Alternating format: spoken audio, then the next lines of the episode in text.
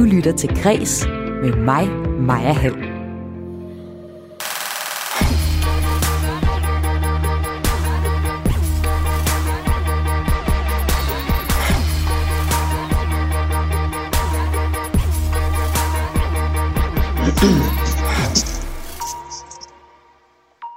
årsdagen for nedlukningen af Danmark. Et åbent brev fra mere end 500 kulturinstitutioner til statsministeren, hvor de beder om en plan. Og en ny undersøgelse, der viser, at musikere og komponister i snit har mistet 44 procent af deres indtægter i 2020, og at hver 8. overvejer at forlade branchen. Det er overskrifterne i dagens fredagspanel her i Kreds. Vi runder nemlig ugen af med et brandstærkt fredagspanel bestående af journalist Tine Gøtje, teaterdirektør Nikolaj Mineka og sanger Marianne Van Tordenborg. Van Tordenborg. Velkommen til fredagspanelet med tak. mig. Tak for det. og velkommen til alle sammen. Jeg bladrer rundt i det. Jeg skal tænde mig en øl. Hvad har I ned fået ned i glasset? Ja. Hvad har I i uh, glasset? Ja. Ja, Jeg arbejder på det her. I- Jeg sidder, jeg skal lige, jeg skal, ej, nu er proppen selvfølgelig ikke. Jeg havde planlagt sådan en drink, der skulle være lyd i. Og ja. det er meget spændende, om jeg kan få proppen af. Men altså, hvis der lige pludselig lyder et brag, så ved I hvorfor herovre fra. Det er dig, Valby. Marianne. Nu kommer den. Nej, det er Tine. Den kommer nu. Den kom, der var den. Ah, fantastisk. Fantastisk. Wow, Tine, hvad har du lukket op for der? Jeg har lukket op for en flaske champagne. Ej, Det er jeg nødt til at sige. ej, Perfekt. Jamen, det har jeg simpelthen. Prøv lige at høre. Det, jeg synes, det er en storslået fredag. Jeg Det synes, er- øh, vi går mod lysere tider. Jeg synes, optimismen breder sig. Og så, øh, jamen, jeg synes, der er al mulig grund til champagne. Det må jeg Det sige. er altså champagne er både til sejren og nederlagets stund. Ja, men det er Okay, det, men, Nikolaj, øh, tunge og, og der er ord. lidt af begge dele. tunge ord i den Skål. anden del. Hvad, hvad drikker du? Jamen, jeg har øh, fat i noget uden så meget lyd. Øh, Det er et glas rødvin, der allerede er hældt op. Jeg kan Mm. lige lave på glasset. Mm. Sådan. Mm. Så, øh, Og Marianne, hvad har du gang i? Jamen altså, jeg er hende den kedelige pige i klassen, fordi at der sker nemlig det for mig, at øh, øh, der kommer nogle flyttemænd i morgen tidlig kl. 9. ja. Så jeg, jeg går rundt i en warzone af flyttekasser, så jeg skal virkelig trænger du ikke mere end- noget lige nu. Du trænger mere end alle os andre til at Ja, Jeg tror, jeg venter til, at jeg har lidt mere overblik over situationen. Lad mig sige det sådan. Og dig, der lytter med, vi er startet her forbudt tidligt på fredagsbaren denne dejlige øh, fredag eftermiddag. Ja, klokken den er lige blevet lidt over 14, og det synes vi altså er grund nok til, at man godt må hælde lidt i glasset, medmindre man kun har flytte, flyttekasser på menuen. Med i øh, fredagspanelet har vi en journalist, en teaterdirektør og en sangerinde. Og lad os lige øh, få pladsen- præsenteret jer ordentligt og høre lidt om, hvordan, jeres, hvordan det går med jer. Tine Gøtje, du er journalist. Rigtig mange kender dig fra DR, hvor du øh, siden din start i 90'erne har været vært på TV-avisen. Du har også været omkring alt muligt andet. Ny, det er nyhedernes øh, udenlandsredaktion. Du har haft værtsrollen ved mange store begivenheder, senest dækningen af kronprinsens 50-års fødselsdag. Men i 18, der sagde du op hos DR og valgte at blive selvstændig journalist. Og øh, for knap en måned siden, der udvidede du så CV'et med titlen Forfatter. Ja, det er helt vildt, og jeg lader faktisk mærke til, da I delte jer sådan en story på Instagram i dag om, om, den her, øh, om det her fredagspanel, der var jeg tituleret som forfatter. Og hvordan Det føles det? fuldstændig- Ja, men det er jo helt vildt. Faktisk endnu en grund til at poppe en flaske champagne, vil jeg sige. Men lad os altså lige høre, du har fantastisk. Ja. udgivet øh, sammen med din forlovede forfatteren Mads Nygaard en, øh, en bog, der hedder Da jeg mødte dig, der består af 11 forskellige pars fortællinger om dengang de mødte hinanden. Hvorfor Ja. har du lavet den bog? Eller hvorfor har I lavet Jamen, den bog? Jamen, vi har jo lavet den bog, fordi vi synes faktisk, at verden trængte til sådan nogle rigtig dejlige kærlighedshistorier. Og til Mm. at genvinde troen på, at når vi nu alle sammen lige om lidt strømmer og pipler ud af husene og frem og ud i verden, så er der masser af kærlighed og fløt og gode følelser, og måske også bare en masse gode relationer, der venter på os derude. Faktisk har vi kaldt, vi har kaldt den her bog sådan en champagneflaske. Endnu en grund til at drikke champagne. en champagneflaske af historier. Fordi det jo er, det er en bog, der sådan meget skarpt fokuserer på den aller, aller første tid, hvor man lige har mødt hinanden. På mm. alle detaljerne, alle de der dage og minutter. Og det sjove har været, når vi så har interv- vi fortæller vores egen historie, og når vi så har interviewet folk om deres kærlighedsmøder, så kan folk huske helt utrolig mange ting. Mm. Og jeg har talt med, med folk, der har læst den, som siger, at når de så læser de andre pars fortællinger om dengang, så kan de pludselig også huske deres egne forelskelser og dengang de mødte, og da, David mm. stod der ved busstoppestedet, og han kom gående, og hun kom gående, og altså alle de der billeder, man i virkeligheden har på nethinden fra den første tid. Det kommer det dem, de fuldstændig op i mit hoved, i hvert fald bare vi snakker om det nu. Men, men hvad, med, hvad, hvad med dit eget møde med Mads? Det øh, var noget med, I fandt sammen efter 18 år uden øh, kontakt? Jamen, det er fuldstændig rigtigt. Vi mødte hinanden øh, i, øh, på en, en meget festlig aften i London i slutningen af 90'erne, og havde et enkelt møde der, og så et enkelt møde nogle måneder senere i Bruxelles. Og så gik der 18 år, før vi så hinanden igen. Mm. Og så ramlede, så gik der sgu ild i horisonten, for jeg lige vil sige. Så, øh, så blev vi kærester, og nu skal vi gifte. Ej, tillykke med det. Mere champagne. Ja, og, mere champagne. Og det var jo også, hvad skal man sige, det var jo også selvfølgelig begejstring over vores egen historie, der ligesom gjorde, at vi tænkte, der må være et væld af den der slags sjove og skæve, og nogle livet, nogle, altså gamle skolekærester har jo også fantastiske historier at fortælle om deres første møder. Mm. Og så gik vi simpelthen i gang med at støve nogle af de der historier op og få at samle dem. Ja, det har været en, altså, det har været en fest.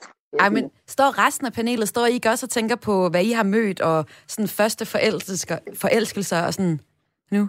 Jo, bestemt. Jo, altså, jo. Altså, man gennemlever jo lige altså også sin, sine egne møder. Altså, det var da en helt fantastisk idé, synes jeg. Og, og, og jo netop også, kan man sige, i den her sådan, verden, som jo kunne hjælpe mig ikke altid er lige sjov i øjeblikket, så er det jo netop sådan mm. noget her, vi har brug for, øh, ja. når vi kommer på den anden side. Så det er, det er en fantastisk idé. Ej, var jeg glad for at høre det, Nicolaj. Ej, Marianne. Ui, var det godt. Var det godt.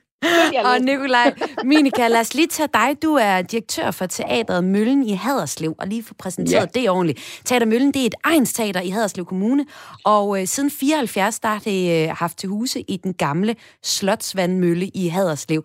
Og det er ikke altid det nemmeste sted at lave teater, har jeg let mig fortælle. Men I gør det, og I gør det hvert år med rigtig mange opsætninger, og rejser også rundt i landet med dem. Og udover det, så er, Nikolaj, så er du også en del af Statens Kunstfonds legatudvalg. I den her ja. uge, så har du selvfølgelig været optaget af både årsdagen for øh, nedlukningen, og hvordan Søren i teater I får lov til at åbne igen. Jeg ved, at øh, du øh, står, eller I står med et øh, stort stykke, en opsætning af Romeo og Julie, der er blevet lavet i anledning af genforeningsåret sidste år. Der vil I nok gerne have ja. sat den op. Men det, jeg hæfter mig ved, det er et samarbejde, som er halvt dansk og halvt tysk. Øh, Nicolai, har du den ja. sidste tid gået rundt og talt halvt dansk og halvt tysk, eller gør du egentlig det på daglig basis øh, på det teater? Nej, jeg, jeg, jeg snakker nok primært dansk, men jeg snakker da også noget tysk, og så snakker jeg også noget engelsk, og så, så banner jeg også en del i øjeblikket, men det er jo sådan nok mere over situationen rent generelt. Ja. Øhm, men det er rigtigt, vi starter prøver, hvis alt går vel her mm. den, den 15. april på vores Romeo og Julie forestilling, som vi allerede begyndte at arbejde på øh, sidste sæson, men blev nødt til at lægge forestillingen ned øh, på grund af, af corona, ligesom, ligesom alle andre. Og så lykkedes det os så at få, få flyttet den her ret store øh, kapital, som en masse fonde og, og, og tilskudsgivere har givet til produktionen, så vi kunne lave den i år, forhåbentlig. Men, men øh, nu må vi se. På og ja, 100... altså den, øh, den, Undskyld, ja. Ja, på 101 årsdagen. For... På 101 årsdagen bliver det så, ja, nemlig nu. Og, og man kan sige, ideen var jo egentlig selv, altså jeg synes jo, den var skidegod selv sidste år, og jeg ja. synes da egentlig ikke, ideen er blevet dårligere af, der er kommet et år mere på. Men, men det er jo ligesom, hvordan, for os var det, hvordan kan vi som teater tale ind i den her sådan, mm. nationale øh, markering, øh, af, af, af genforeningen. Og, og, og det vigtigste for os har været det her med at sige, jamen vi, vi skal bruge det, vi kan, og det er at lave scenekunst. Og der synes vi, det var oplagt at tage den her sådan, udødelige klassiker, Romeo og Julie, og så i virkeligheden spille den, som Shakespeare skrev den, men så ligesom tale ind i genforeningen, ved vi laver den med et halvt dansk og et halvt tysk cast. Så Romeos øh, klan, kan man sige, det er danske skuespillere, og Julies klan, det er tyske skuespillere. Ej, det var lige det, og så snakker de dansk og tysk. Okay, og, kan det, og er publikummet så også dansk og tysk, dem I gerne vil have ind? Øh, det skal jeg jo ikke kunne sige nu, men det går jeg stærkt ud fra, øh, i hvert fald til vores lokale forestillinger i, i, i Haderslev. Vi spiller også i Tyskland, vi tager den på turné, så vi både spiller Haderslev, vi kommer til Copenhagen Stage, og, og vi skal også spille i, i, i Tyskland. Og der går jeg da stærkt ud fra, at vi både kommer til at have et dansk og et, øh, et tysk publikum. Vi har jo også et meget stort tysk mindretal i vores område, mm. og ligesom der også er et dansk mindretal øh, lige på den anden side af grænsen. Så det går jeg stærkt ud fra. Men, men jeg skal bare lige for at være også... helt sikker, kan jeg også se det, fordi jeg tog fransk i stedet for tysk i folkeskolen? Kan jeg så godt forstå det? Det kan du. Okay. Det kan du. Okay. I den grad. Sådan. Altså, i virkeligheden, så er jeg også sådan en, jeg siger bare, don't get me started, og heller ikke efter, jeg har fået rødvin. okay, okay, okay. Øh, men, så, men, så, men så nej, går vi lige sige, altså, hele hele bordet den- rundt. Ja, og så hører vi mere om det. Ja, Marianne ja, det van Thornburg, vi skal også lige have præsenteret dig ordentligt. Du har egentlig for Ja. nylig været med i programmet, men jeg kan jo ikke forvente, at lytterne de sidder helt troligt og åbner deres første flaske rødvin, eller øh, første øl øh, her allerede kl. 14 hver eneste fredag. Så lad os også lige give dig en ordentlig præsentation her i programmet. Du er sanger og sangskriver. Du har været korsanger med blandt andet Dodo and the Dodos og Alberte. I øh, 89 der øh, dannede du sammen med Pernille Højmark og Kim Kitholm Sweethearts. Og så øh, har du været tilknyttet for eksempel Venter på far og lavet en hel masse musik. I begyndelsen af nullerne, der tog du så hul på solokarrieren, startede med øh, et, et, øh, et album, der hedder Mono fra øh, 2008, og øh, den 7. maj, der får vi så et nyt album.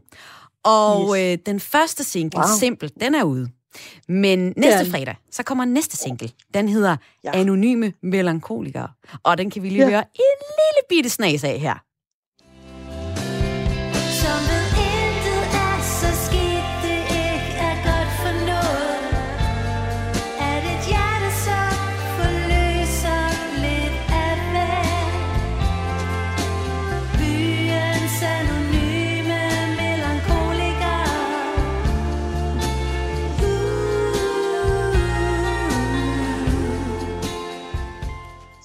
Au, au, au. Jeg glæder mig til at spille hele albummet, eller hele nummeret, Nå, for godt. vi lytter. For jeg har jo hørt det, det hele. Hvad øh, anonyme melankolikere, er det et nummer, ja. der er skrevet ud af den her coronatid? For de har jo også sådan Nej. lidt en, en let ironi i det, men hvor kommer det så fra? Ja, men det er faktisk, øh, en, øh, jeg har lånt titlen fra en duo, der hedder Olesen Olsen, som lavede et album for, jeg tror det er 25 år siden, hvor de havde en sang, der hedder Anonyme Melankolikere. Mm. Og øh, det røg ind i, øh, i, i min verden som en tilstand, jeg udmærket godt kender. Og øh, jeg er sådan en, der går og vandrer rundt. Altså når jeg, når jeg ligesom skal styr på det hele. Der er nogen, der mediterer, og der er nogen, der øh, tager ud og løber en tur. Jeg vandrer rundt om aftenen i byen, og det skal være i byen, fordi der er ligesom huse og træer og ting, der sådan er rundt om mig, og der er andre mennesker. Og så får jeg ligesom sådan øh, sat alting på plads. Det falder sådan lige så stille og roligt på plads op i hovedet på mig. Og så har jeg bare bemærket, at vi er flere. Vi er mange, der gør det der. Ja, vi kan sådan genkende hinanden på gader, og Ej, når man går hen over en plads. Og, jamen, man kan se folk, de snakker ikke i telefon. De er ikke specielt på vej noget sted hen, og de går ligesom sådan i deres egne tanker. Så vi, altså, man genkender alle de der øh, mennesker, som gør nøjagtigt det samme. Og det var faktisk derfor, jeg skrev den sang. Så det er, kan man sige, det er sådan en, en hyldest til øh, alle mine hemmelige venner derude, som, øh, Ej, som går ture og prøver at, at, at, at få styr på alt det, man ikke kan ordne sig ud af ved at snakke eller tænke helt vildt på det. Jamen altså... Og det er der jo nogle ting, man ikke kan, må man sige. Det er der Ja. ja. nemlig, og det, og det er så mærkeligt, fordi det, nogle gange så falder tingene jo lidt på plads, når man, når man får skruet på skruerne ind i hovedet, uden at man sådan går aktivt i, i gang med det. Fordi så kan man Ja. nogle gange, hvis man tænker kamptænker, så kan man jo faktisk nogle gange gøre tingene meget mere komplicerede, end de i virkeligheden er.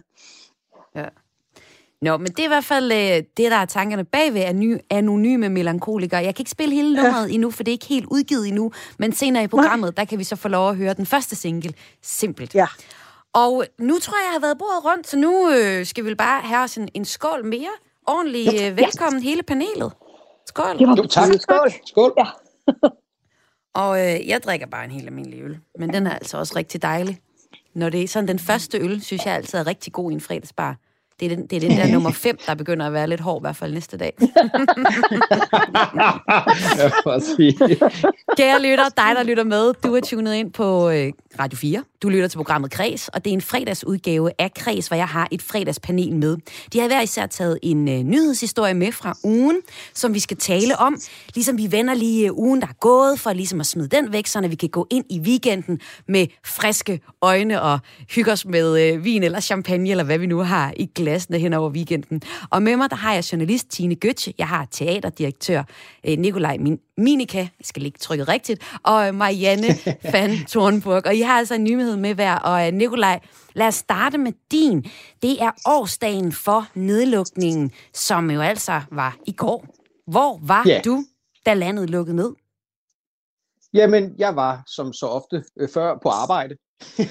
Ja. i virkeligheden, og jeg var, jeg var, øh, jeg, jeg, jeg har tre små øh, børn, eller jeg har også en stor dreng øh, på, på, på, på syv år, tvillinger på tre, Øh, så som regel prøver jeg faktisk at være hjemme om aftenen, men lige der, der var jeg kørt på, på teatret for at kunne byde publikum øh, velkommen personligt, øh, og jeg havde i forvejen sat færre pladser i, i salg, og, og havde sørget for, at der var håndsprit og sådan noget, så jeg havde ligesom brug for at byde publikum velkommen og sige, at de jo kunne være sikkert i teatret.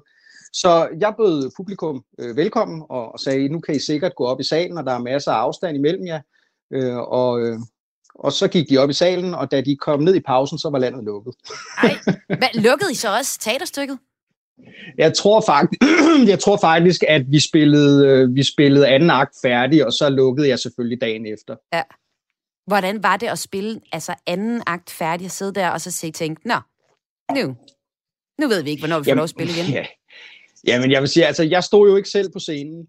Øh, jeg ved, at for, for spillerne på scenen var det meget, meget mærkeligt. Ja. Øh, altså, super mærkeligt. Og, og, og, og, og efterfølgende har det jo også været mærkeligt, det her med, at, at for mange af dem var det jo så sidste gang, de stod på scenen. Nogle har været så heldige at, at, at få muligheden for at spille i, i de få måneder, vi så har haft åben øh, for sommerferien og indtil jul, men for mange var det jo sidste gang, de stod på scenen, og det, det har været meget mærkeligt. Selv der sad jeg jo og så, øh, så, så pressemøde og prøvede at, at danne mig et, et overblik over, hvad, der, hvad, der, hvad vi ligesom skulle, skulle gøre nu, øh, fordi man jo godt allerede der kunne se, at det her det bliver, det bliver en udfordring. Okay, så det er det, man gør, når man øh, præsenterer som teaterdirektør, så går man ud og ser fjernsyn i, i mellemtiden, eller hvad? ja, men jeg, jeg fik en sms, hvor der stod tændt for fjernsyn. Okay, ja, ja. Øh, og så, så, så, så gjorde jeg det, fordi vi, vi vidste jo godt allerede der, at der, at der var noget på vej, og derfor havde vi også allerede indført ret mange øh, forholdsregler Mm. mm. på teateret, der skulle sikre publikums øh, besøg. Ja. Hvad med jer andre? Altså, det er jo sådan en, en skør, skældsættende dag, hvor mange af os efterhånden godt kan Mm. huske, hvad vi lavede den dag, selvom vi sjældent kan huske, hvad vi f- f- til, fik til aftensmad dagen inden. Hvad med jer andre? Tine, kan du huske, hvad du øh, lavede præcis for et år siden i går? Det kan jeg. Jeg øh, var på arbejde på mit kontor, og så havde jeg faktisk en aftale sidst på eftermiddagen med min veninde Lone Tejls, øh, som er krimiforfatter Mm. og journalist. Og vi mødtes, jeg har kontor inde midt i København, og lige overfor, der ligger der en meget, meget hyggelig café. Øh, sådan en lille fransk bistro. Så der mødtes vi sidst på eftermiddagen, fik et glas vin, og måske den der dejlige omelet, de altid laver derinde. Mm. Og så sad vi og talte om det der med, at vi vidste jo ligesom godt, at der skulle være pressemøde om få timer. Så, så det var sådan, der var sådan den der fornemmelse af, at det her det sidste, at det her sidste gang, vi Det sidder her måltid. i meget lang tid, Øh. Bliver der, bliver der, altså må vi lige om lidt ikke gå ud af vores huse, må vi, øh, hvad, med, hvad med min forretning, jeg lever som øh, i meget høj grad af at være ordstyrer af, mm. af, st- jeg lever i store forsamlinger, faktisk lidt ligesom dig, Nikolaj, og også dig, Mm. Marianne, og Mm. det er jo ikke den bedste, for har ikke været den bedste forretning Nej, det sidste nej. år tid.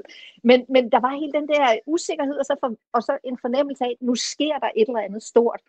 Og så kan jeg bare huske, at jeg cyklede hjem gennem byen og hjem til min søn, og så så vi det der pressemøde, og var jo altså målløse Mm. over, hvad det var, der var på færre. Ikke? Så det Jo. var, øh, altså det, synes- var, det mm. var en af de der dage, man kommer til at huske, vil jeg sige. Jeg synes, det, man var målløs, men jeg synes også, på det tidspunkt var det hele også lidt spændende ved siden af. Altså, jeg kan huske, vi havde middag med nogle venner, og vi var sådan lidt, uh, hvad så, hvad sker der så? Altså, vi, vi følte det lidt, som om det var en krimi eller noget. Jeg tror ikke helt, vi havde forstået, at det havde så stor betydning for vores eget liv. Men jeg ved ikke, om du kan ikke genkende til det, Marianne? Nej, altså jeg kan huske mest, at, at jeg snakkede utrolig meget telefon. Ja. Øh, jeg havde lige øh, startet et projekt med en, en faktisk en, en øh, gammel, gammel ven, jeg har, som jeg har kendt siden jeg var 17. Vi laver et projekt sammen. Hun er storyteller, og øh, så har vi lavet et projekt, der hedder Beatfortælling, hvor vi øh, kombinerer det at fortælle historier og spille koncert øh, i sådan et lille stramt format. Og vi havde lige spillet de første jobs, og det var virkelig sjovt. Og vi havde godt luret, at der var måske et eller andet under opsejling der. Og vi havde nogle jobs, der lå sådan lidt fremadrettet. Ikke sådan vanvittigt mange, men i hvert fald lige nok til, at det sådan var noget. Og, og det var den der usikkerhed med, at nej, men hvad nu? Og, og, og man var heller ikke rigtig klar over, hvor slemt, eller hvor hurtigt kan det her gå? Altså, og hvor slemt kan det blive? Altså, bliver det ligesom i Italien og Spanien, eller, Mm. mm. eller, eller, eller hvad? Kan, er, ja. er det noget, der er overstået om to måneder? Man, man, man anede jo simpelthen ikke, altså ja, man kan sige, det er lidt ligesom en skilsmisse, at hvis man havde vidst dengang, hvad man ved nu, så var det sikkert, at man havde magtet det. Nej, nej. at, det, at man kan sige, at havde vi vidst, hvor lang tid det her ville tage, Ja. ja. og hvor hårdt, altså hvor mange veksler jeg har, en teenagepige på 17 år, der lige Ja. har startet gymnasiet, ikke? Ej. Øhm, Ej, og som sidder ja. derhjemme med en hættetrøje på og på Zoom og er helt opgiven. Ikke? Mm. Ja, jeg har Og en hvis- efterskolesøn, så jeg kender det. Ja, godt. og Ja. det er bare så super hårdt for, det, for de der unge der. Og, øh, altså jeg ved næsten, altså hvis man havde vidst alt det dengang, så havde det været helt uoverskueligt. Vi fik så lige et lille hul der i, øh, i juni, juli, august, ja. hvor vi fik, øh, hvor vi fik puttet nogle ting ind, som vi øh, havde fået flyttet. Men ellers så har det jo været, altså jeg vil sige, man havde sådan lidt spider dengang. ja, Øh, fordi man tænkte sådan, ah, men vi må også, så må vi prøve at snore os, og ja. det finder vi ud af, og ja. vi gør noget, og sådan. Men jeg vil sige, jeg synes godt nok, det, altså, efter nedlukningen her i december, der synes jeg, jeg kan også se på alle mine kollegaer, at, at folk er sådan helt opgivende. Altså, der, mm. de, de der streamkoncerter og altaner-koncerter og gårdkoncerter og sådan noget, det er ligesom, at folk kan sådan næsten ikke engang rigtig øh, altså, se meningen med det hele mere, vel? Ej, det, Nej, og så også det der med, at der var jo ligesom, altså så kunne vi, vi fik det at vide, men så var det alligevel forår, så kunne man alligevel Ja. ja. sådan, men så kunne man gå ud, så kunne man netop stå på altanerne og synge. Jeg skulle helt sige, hvis man gjorde det i går, så ville man have Mm. fået slagregn i ansigtet. altså, det er jo, det er jo, altså, der er jo, det, det var bare ligesom, øh, det var lidt lettere på en eller anden måde. Og så Ja. tror jeg netop også den der nysgerrighed, den der fornemmelse af, gud, det er også lidt spændende, og endelig sker der et eller andet stort, som vi ikke havde Mm. forudset. Jeg tror måske, det var meget godt, vi ikke vidste dengang, Ja. hvad der ventede Ja. os, fordi Helt altså, så havde jeg sgu nok givet op på. Ej. Jamen, havde jeg jo ikke. Nej, det havde jeg jo ikke. Men, altså, mm, mm, men, mm. men, men det, altså, det er som om, man også ligesom har vendet sig til, du ved, sådan gradvist. Mm. Om så kom der den nedlukning, så levede man med den, så blev der lukket Mm. lidt op, så blev der lukket. Mm. Altså, man, man, man tilpasser sig jo på en eller anden underfundig måde alligevel mm. de, om, Mm. de omstændigheder, der nu er givet. Ikke? Jo, og jeg synes, det er skørt, når vi nu står her, og, og Mette Frederiksen siger, at det bliver snart bedre, og påsken, og nogen snakker om fadøl i sol, solen, og det ene og det andet, så er jeg stadig sådan, nah, lad os nu lige se.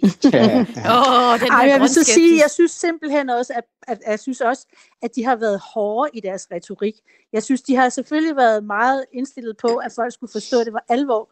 Men Mm. jeg synes simpelthen også, at de indimellem har slukket alle de lys, der var. Altså, hvor man bare tænker, okay, jamen, der er simpelthen jo ikke, der er simpelthen ingen, der er jo ingen lys i horisonten, der er ikke noget at glæde sig Mm. til, eller der er ingen håb. Altså, jeg synes, de har været lidt hårde ved os på den måde. Jeg synes at ikke, at de har givet os så meget at håbe på. Nej, Men, men, det- men, nej, ja. så fandt man ud af, at man kunne holde fredagsbar på Zoom, og så kunne man få hele rødvinen for sig selv. Du lytter til fredagspanelet her på Radio 4 i øh, de dejlige kulturprogram Kreds, hvor mine øh, gæster har taget en kulturnyhed med hver, som vi taler om for at vinde ugen, der er gået. Og så har I også taget et musiknummer med. Og nu skal vi høre noget musik af Metronomy. Det hedder The Look, og det er et nummer, du har taget med, Michael. Hvorfor, eller Michael, undskyld, Nikolaj, Minika. Hvorfor skal vi øh, høre det, Nikolaj? Jamen, det skal vi. Altså, øh, for det første, fordi det er sådan et nummer, der har fulgt mig igennem ret mange år. Øh, og og, og jeg, jeg ville jo gerne måske lyde klogere, end, end, end jeg er, og derfor har jeg ligesom været igennem ret meget af min playliste for at finde noget, noget, noget, noget Noget, sofistikeret. smart nok. øh, og, og så, så måtte jeg bare øh, alligevel ligesom øh, bare sige, sige vil jeg tror sgu, jeg. Ja, men det er det ikke. Øh, og og, og så, så tror jeg, så endte jeg alligevel bare med det der, hvor jeg sådan tænkte, nej, film med nej. Altså, jeg skal bare have et af de der numre, som gør mig glad. Øh, og apropos det, som vi snakkede om, Tine, med din bog, altså det der, at vi har brug for de gode historier. Altså det her, det er så bravende hårdt for hele samfundet, det er for hele verden lige nu. Så vi har brug for de der ting, der gør os glad, hvor vi lige får tre minutter, hvor man bare tænker, rulle vinduet ned, og sommeren er måske på vej, og, og, og, og, verden kan blive et bedre sted. Og det er sådan et nummer. Jeg bliver altid i skide godt humør, og så er det et af de numre, hvor der er en, jeg, det, kan være, at musikeren vil hjælpe mig, men, men altså, jeg tror, Ja. det er en, en Caracas, den der Jamen lad os lige lytte efter så. ting. Ikke? Her kommer Åh, det i det hvert lyder fald. Det hører jeg lige efter, om jeg Metronomy. er afkodet det. på min telefon her. The Look kommer her. Og vi lytter efter, om der er en maracas. Yep.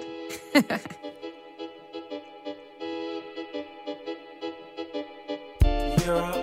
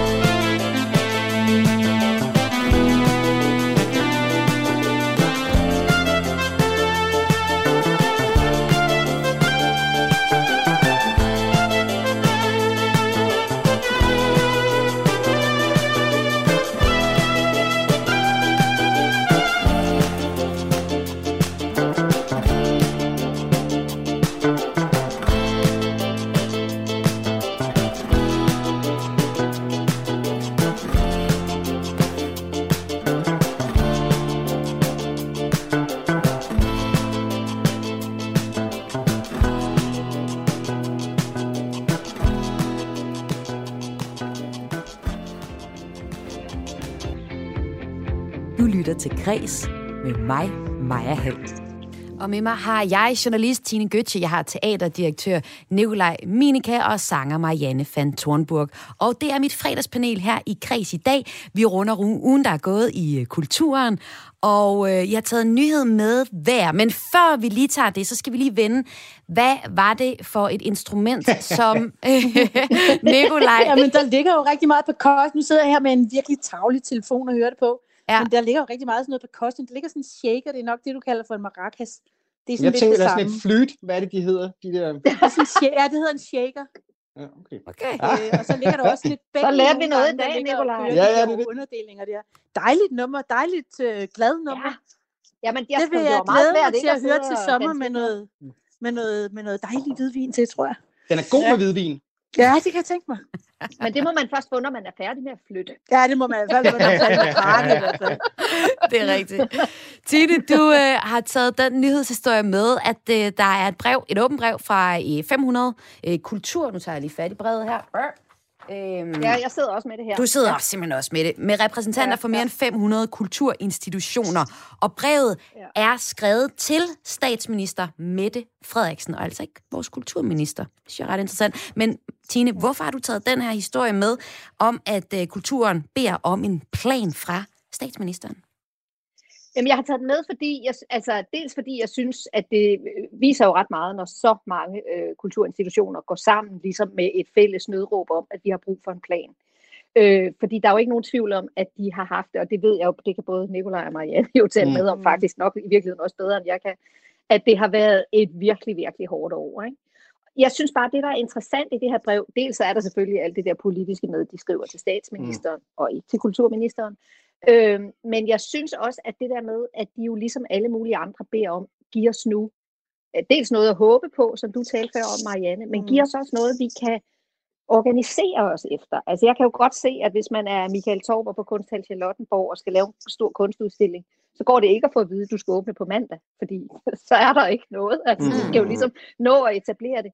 Det er på den ene side, og så på den anden side, det der altså kæmpe dilemma, som jeg bare også godt kan forstå, at både vores sundhedsmyndigheder og vores politikere jo er i hele tiden, med at hvis de så lover det, og hvis de så siger, at det bliver 1. juni, Mm. og det så ikke bliver, fordi der kommer en eller anden syg mutation, der Mm. kaster det hele op i luften, så vil det også være forkert. Mm. Så jeg har taget den her historie med, fordi jeg synes den faktisk, altså dels fordi den jo viser os, hvor hårdt det også er for kulturlivet det her, men også fordi det indeholder alle de dilemmaer, som hele den her krise ligesom har kastet os alle sammen ud i. Mm. Nemlig, Mm. giv mig noget at tro på, giv mig noget at håbe på, men hvis de giver os noget at tro på og håbe på, hvad så hvis de ikke kan holde det? Og hvordan Mm. balancerer man alle de der 36.000 interesser, der hele tiden er, med mm. jeg skal genåbnes, jeg skal have vide, hvornår jeg skal gå videre. Ikke? Mm. Ja, Ja, derfor den, det med. ja, men lad os lige prøve at lægge den ud Mm. til panelet, fordi i panelet er der jo to, der ligesom sidder med det. øh, At, vi kan lade starte med dig, teaterdirektør Nikolaj Minika. Ja, ja. Du sidder, Ja, ja. Jo, sidder jo med det lige nu og er Ja, brændende utålmodig med at få en plan. Altså, som de skriver i brevet, ikke? og Dansk Teater, som du er under, kan man sige. Øh, vi har nemlig. brug for en plan, der sikrer, at kulturinstitutionernes økonomi kan blive bæredygtig igen. En langsigtet økonomisk sikkerhedsnet, der skaber ro indtil de sidste coronarestriktioner forsvinder. Og her beder man jo i brevet om mere end bare en plan for, hvornår man åbner, men også en plan for, hvordan økonomien sikres hos jer mm. år ud i, mm. i fremtiden. Men kan du se nogle af de dilemmaer, som Tine også lægger på bordet her, med at Nå, men hvis de så laver en plan, jamen, så kan den blive lavet om på igen, eller det kan være Ja, ja, til ja, fordel ja. for Altså, jer og til ulempe for nogle andre. Altså det er, det er jo, det er jo super komplekst, som, som, som Tine også er inde på. At det, det, det er det, og jeg skal også lige gøre det helt tydeligt. Øh, altså, at det er klart, jeg er jo en del af Dansk Teater, og derfor er jeg jo selvfølgelig også medunderskriver øh, på, på det brev til, til, til statsministeren. Der er jo ikke nogen kulturinstitutioner, sådan som jeg oplever det, som der forventer, at vi står næsten i køen og kan blive åbnet op. Og der er ikke nogen af os, der har lyst til at åbne op, hvis ikke det er sikkerhedsmæssigt øh, forsvarligt. Når det så er sagt, så har vi til gengæld brug for at få en eller anden form for vidshed i forhold til vores planlægning. Mm. Øh, og det er jo i virkeligheden det, som der bliver, bliver, bliver, bliver truttet ret meget for i hornet. Det er simpelthen, at vi, vi bliver nødt til at have en politisk bevidsthed om, at vi kan ikke planlægge arbejde, som for eksempel restauranterne. Hvis, vi, altså, hvis man skulle prøve at sammenligne vores brancher, så ville det svare til, at jeg skulle stå og røre i gryden i fire måneder. Altså, det, kan, det, det, det kan jeg simpelthen ikke gøre. Jeg skal ansætte skuespillere, jeg skal have scenografer, instruktører, Er, ind, vi er skal det have ikke lidt streng scenografierne. øh, sammenligning? Man skal altid passe på med at sammenligne andres brancher, hvis man ikke kender dem indgående, Nikolaj. Det tænker jeg i hvert fald, når du siger det her med restauranterne, fordi de har også svært ved at skulle åbne fra den ene dag Restauranterne til har den det anden. enormt svært. Det jeg bare pointerer, det er, at der er forskel på den måde, netop hvordan vi arbejder. Men Og er der derfor det? så kan jeg bare sige, at et teater kan ikke åbne med 14 dages varsel, og det er det, vi har arbejdet med i de sidste 12 måneder. Det er 14 dages vidshed af gangen. Ja. Mm. Og det, Det er kan klart, vi I har et længere simpelthen- aftræk, Vi har et ja. meget længere aftræk. Vi planlægger flere måneder frem i tiden, nogle gange år frem i tiden. Mm. Den her sådan, Romeo og Julie forestilling, Teateret Møllen har på programmet, forhåbentlig her til sommer, den har vi arbejdet på i fem år. Mm. Mm. Altså, så, så vi kan ikke bare bestille varer ind og så åbne med 14 dages varsel. Og det er det, vi har enormt meget brug for, at der bliver kigget på rent politisk. Vi har brug for langsigtede løsninger, så vi kan investere i den kultur, som gerne skulle komme millioner af publikummer til gode, når vi engang må åbne igen. Og hvad, må, må, hvis jeg må spørge, fordi jeg kan sagtens se det, det er jo lige præcis det, jeg tænker er det svære, når det handler om kultur. Det er jo netop ikke et spørgsmål om at gå i indko. Nu ikke for at forklare nogen, og jeg er med Mm. på, at det også er svært, Mm. og der skal også være personale. Og det er ikke for at sige, at det er super meget lettere at drive, mm. være i restaurantverdenen. Men det er bare nogle andre tidshorisonter, som, mm. som. I arbejder med, for eksempel på teatrene. Mm. Men hvis man så ikke kan give, så tænker jeg bare, hvis man ikke kan give det her, er det så en garanti for, at Nå, men så får I nogle, så følger der nogle penge med, eller er det, vi har vidsthed for, at man skal have et beredskab, eller jeg tænker bare, hvordan løser man den her, altså det her virkelig, virkelig svære situation, hvor man jo gerne vil sikre jer, men hvordan fanden gør man det?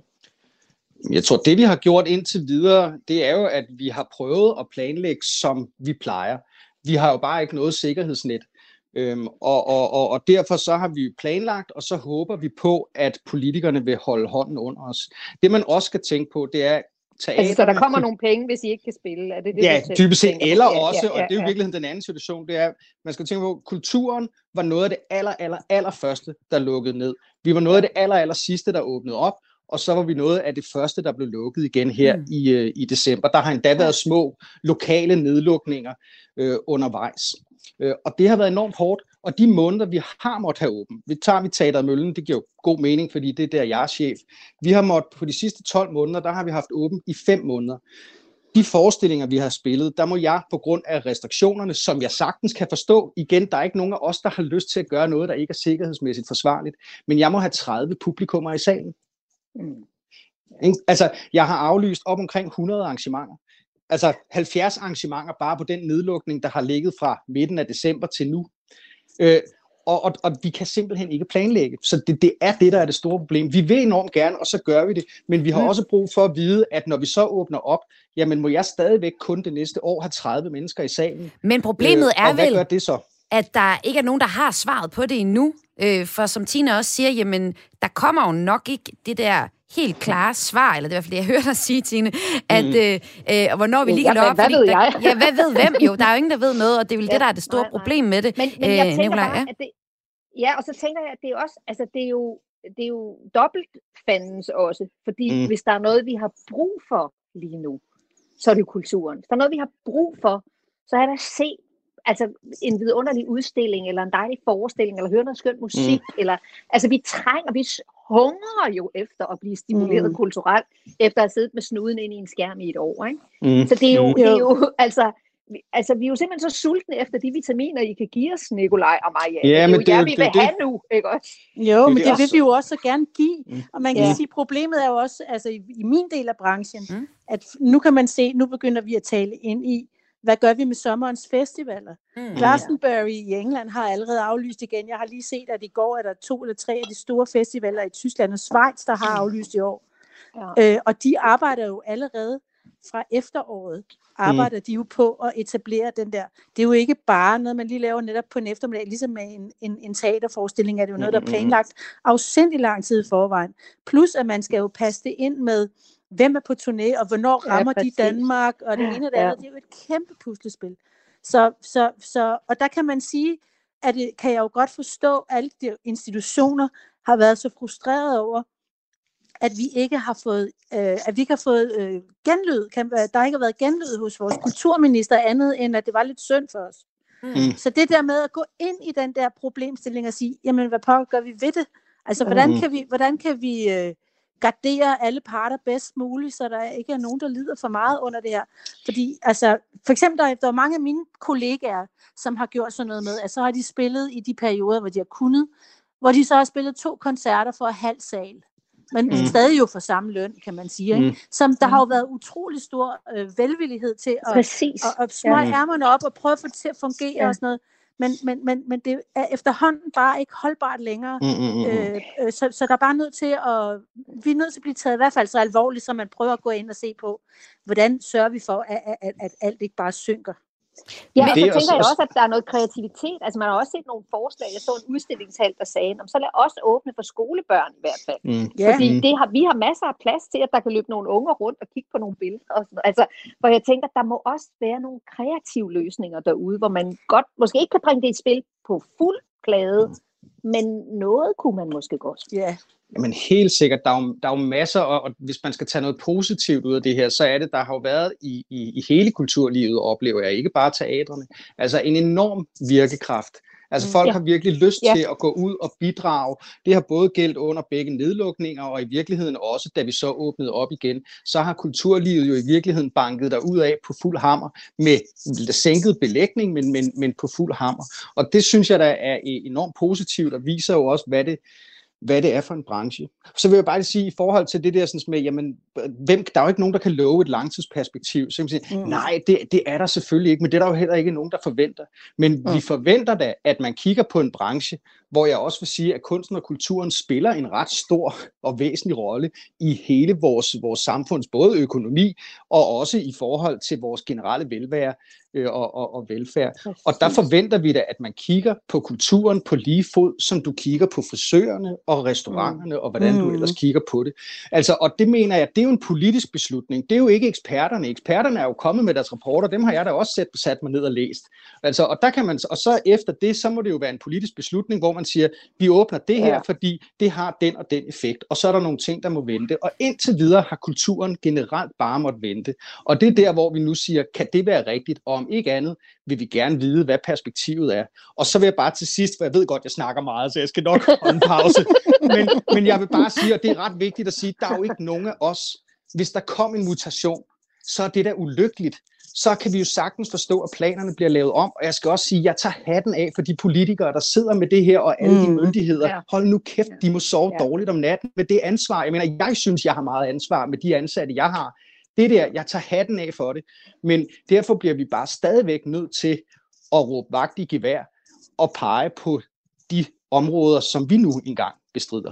Og så skal vi øh, også her til sidst i programmet nå forbi den nyhed, som øh, du har taget med, Marianne, fordi der går vi nemlig et skridt længere ned ad stigen. Nu mm. har vi set det åbne brev fra alle i kulturen, der øh, siger, her, fru statsminister, kan vi få en, en plan og et sikkerhedsnet? Og, og konsekvensen af, at der ikke er kommet, jamen det skal vi høre om lige om lidt. Vi skulle egentlig også lige høre et, et nummer, som, som du havde bestemt, Tine Gøtje, men vi har talt så meget, ja. så jeg springer direkte videre til det, det nummer, nej, som... åh, jeg havde sådan en dejlig historie. Det gør jeg, fordi jeg vil simpelthen Ej. også høre Marianne van Thornburg. Så hvis I taler meget kort om det næste, så kan det være, at vi kan nå at høre øh, dit nummer også, Tine. Men lige nu, så skal vi... Mariannes nummer er vigtigere. Ja, det synes jeg nemlig også, det er. Og det skal vi høre nu, og det hedder Simpelt, og det er altså med Marianne van Thornburg.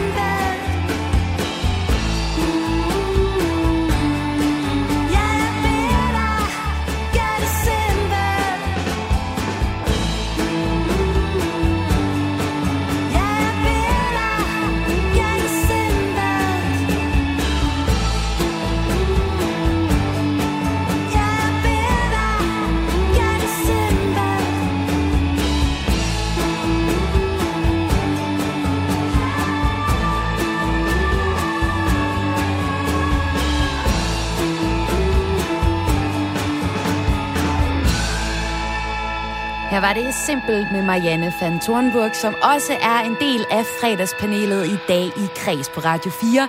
Og udover Marianne Sejr har vi også journalist Tine Götze og teaterdirektør Nikolaj Minika. Og i er her endnu, og de sidste 10 minutter, den skal vi bruge på den nyhedshistorie, som du har taget med, Marianne. Og den ligger jo lidt i forlængelse af de andre. Den handler ja. Om øh, en undersøgelse, som seks musikorganisationer har lavet i samarbejde med Tænketanken mandag morgen, som viser, mm. at musikere og komponister har i snit mistet 44 procent af deres indtægter sidste år, og hver 8. overvejer at forlade branchen. Marianne, er du en af de hver 8. Øh, nej, det tror jeg ikke er. det tror jeg ikke er, men, men, men, øh, men, men altså, det er jo en overvejelse, man kan have løbende med sig selv, kan man sige. Om, om man synes, at, at man kan, at man kan altså, holde til det der. Ikke? Øhm, Men hvorfor har du taget nyhedshistorien med? Rigtig, det har jeg gjort, fordi at jeg jo har en masse kollegaer, som, som, øh, som lider helt forfærdeligt under det her. Og rigtig mange af dem, som man kan sige er spillemænd, forstået på den måde, at de, øh, at de lever meget af at turnere. Mm. Øhm, de- har jo været fuldstændig sat til vægs her. Og problemet har været jo for rigtig mange, at, at de hjælpepakker, der kom i foråret, de, øhm, de var så besværlige at søge, og der var så mange parametre, man skulle, man skulle opfylde, så, så der var rigtig mange, der opgav på forhånd. Plus, mm. der er rigtig mange i min branche, som, som har det, der hedder en patchwork-økonomi. Altså, Mm. du, du øh, lever af at undervise, eller du lever af at skrive, eller du laver forskellige ting. Så, så du, du, man kan ikke sige, at du laver én ting kun. Og der var de hjælpepakker. Vi, vi passer generelt ret dårligt ind i alle den slags Mm. mm. ting. Men man kan sige, lige de her hjælpepakker, der passede vi så vanvittigt dårligt ind, så der var rigtig, rigtig mange, der slet ikke kunne få hjælp. Ja. Mm. Så er der så dem, der har kunne søge.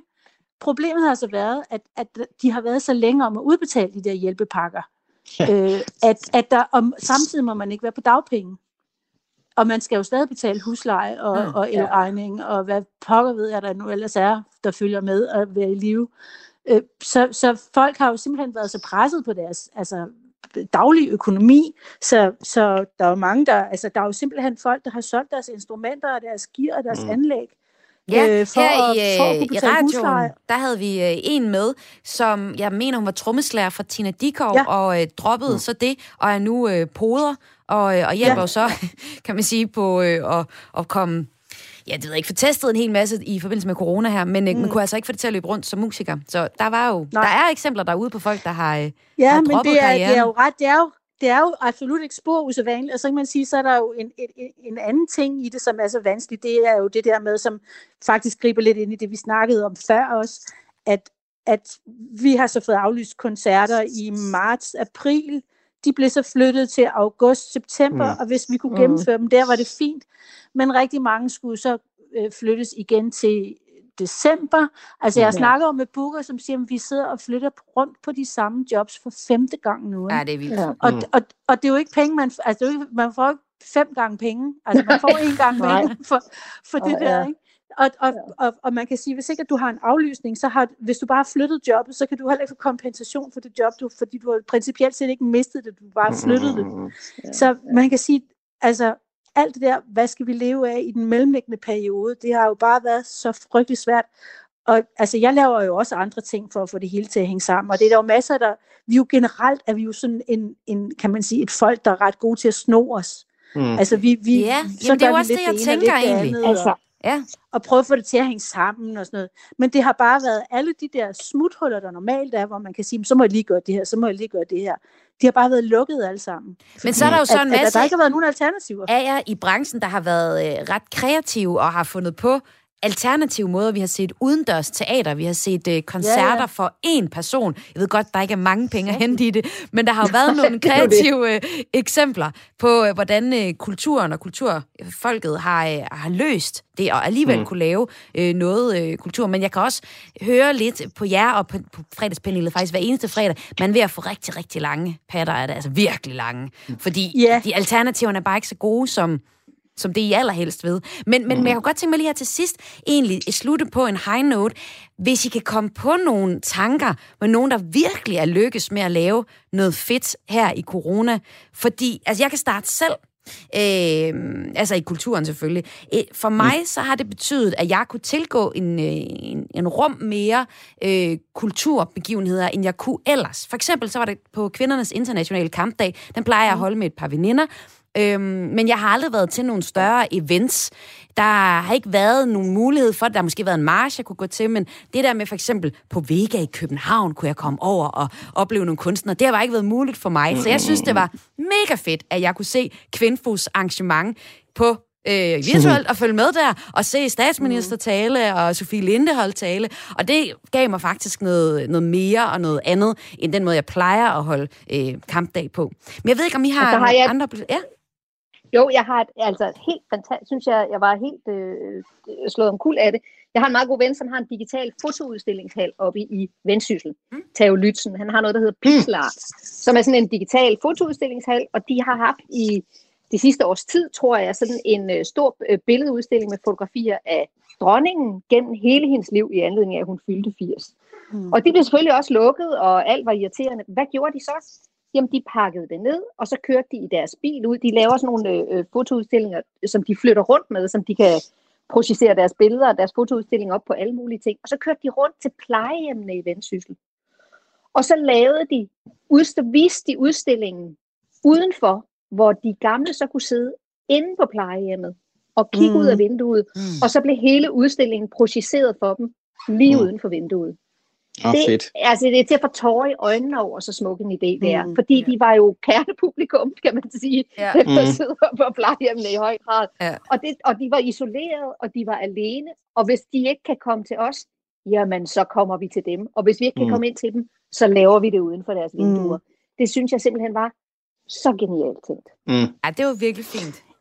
Igen, Ja, jeg det må vil man, sige, det må man altså- skulle sige. Generelt vil jeg da sige, at jeg synes faktisk, altså jeg har svært ved at fremhæve en enkelt ting, fordi Mm. mm. jeg synes da faktisk, at jeg synes, at kreativiteten har været helt afsindig stor. Altså netop lige fra sådan noget med plejehjem, som du nævner der, Tine, som Mm. er virkelig smukt, og, og, og der er jo også mange, der har været ude netop gjort det samme med koncerter, spillet ude, og så har folk stået på deres altaner, eller siddet inde på deres plejehjem, eller hvad de har gjort, og lyttet. Man har, og jeg har, der er jo alle de ildsjæle, der har Mm. mm. lagt have til Ja. at lave havekoncerter igennem sommeren, ja, og ja. folk har jo virkelig gerne villet, og, og der er jo en masse frivillige kræfter, der er stillet op for at få det til at lykkes.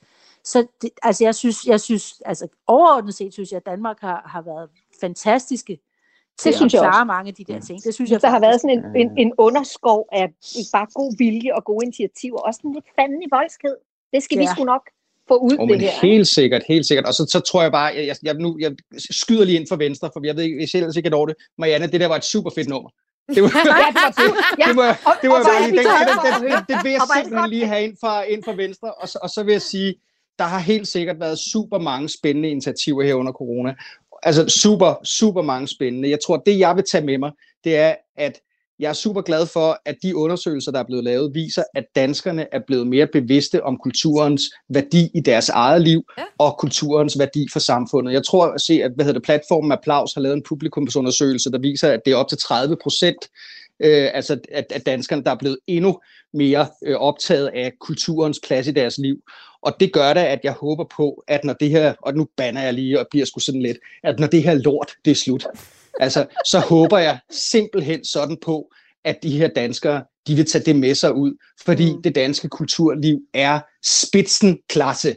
Altså, og, og, og det Så er jeg fortjener, på tysk. Altså, ja, ja, det er det, ikke? Det forstår jeg jo ikke. Det forstår jeg jo desværre Men overhovedet det ikke. fortjener simpelthen, altså, og vi fortjener det. Så jeg håber simpelthen sådan på, at når det her lort det er slut, at så skal den bare have en over nakken, og så skal vi høre nogle koncerter og råbe og skrige og drikke nogle bajer og tage til en masse foredrag. Mm. Og det bliver så skal den bare en hatten. sidste ord i fredagspanelet i dag, der bestod af journalist Tine Gøtje, teaterdirektør Nikolaj Minika og sanger Marianne van Tordenburg. Tak fordi I var med her. Programmet var tilrettelagt af Karoline Kjær Hansen, og mit navn er Maja Hall. Og skål derude!